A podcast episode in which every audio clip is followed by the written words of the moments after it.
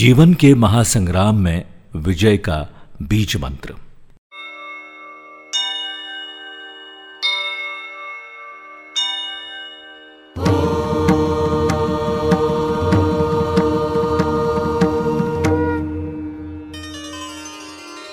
ये सर्वविदित है कि जीवन एक महासंग्राम है।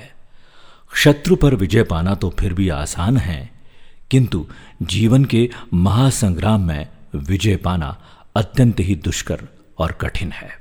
युद्ध के दौरान यदि भी हम बाह्य दुश्मन से मुकाबला करते हैं अथवा किसी देश को पराजित करने की बात करते हैं, लेकिन जीवन के महासंग्राम में ये तो मामूली झड़पें मानी जाती है।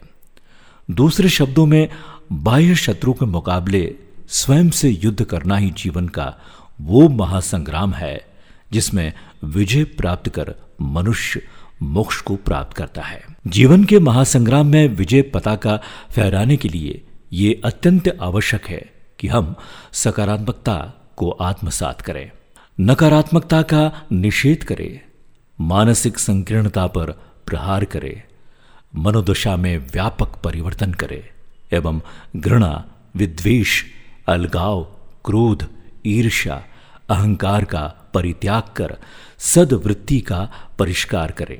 जिस मनुष्य ने ये सार्थक प्रयास किए अथवा प्राणी जगत के प्रति समभाव का अनुकरण किया, उसने सबसे बड़ा युद्ध जीत लिया और फिर जीवन के महासंग्राम से पार पाना मुश्किल नहीं होता है। ये भी प्रासंगिक है कि यहाँ युद्ध का आह्वान किया गया है, स्वाभिमान से समझौता करने की बात नहीं है। श्रीमद् भागवत में पंचजन्य का शंखनाद करते हुए भगवान श्री कृष्ण ने भी कहा है कि प्रत्येक प्राणी को चाहिए कि वो अपना उद्धार करे। मनुष्य स्वयं ही अपना मित्र और स्वयं ही शत्रु है। यथार्थ में बाहर कोई शत्रु है ही नहीं। ये शत्रुता एवं मित्रता मात्र भावना है। उदात्त सकारात्मक भावना के साथ प्रत्येक प्राणी स्वयं का मित्र बनता है या शत्रु बनता है। इसका सूत्र है इंद्रियों पर नियंत्रण पाना।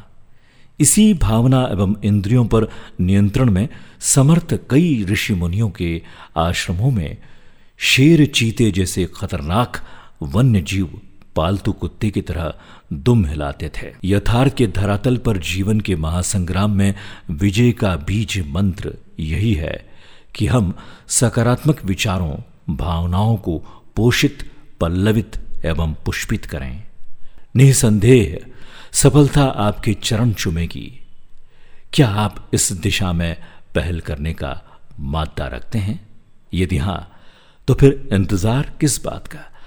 आज की सुबह से ही हम इस पथ पर कदम बढ़ाएं।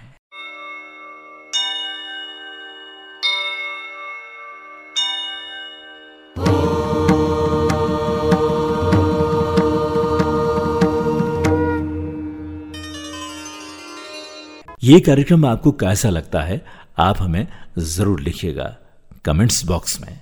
और कुछ सुझाव हो तो वो भी लिखें। मिलते हैं कल फिर। सुनते रहिए आरजे प्रभाकर मोरे के साथ। नमस्कार।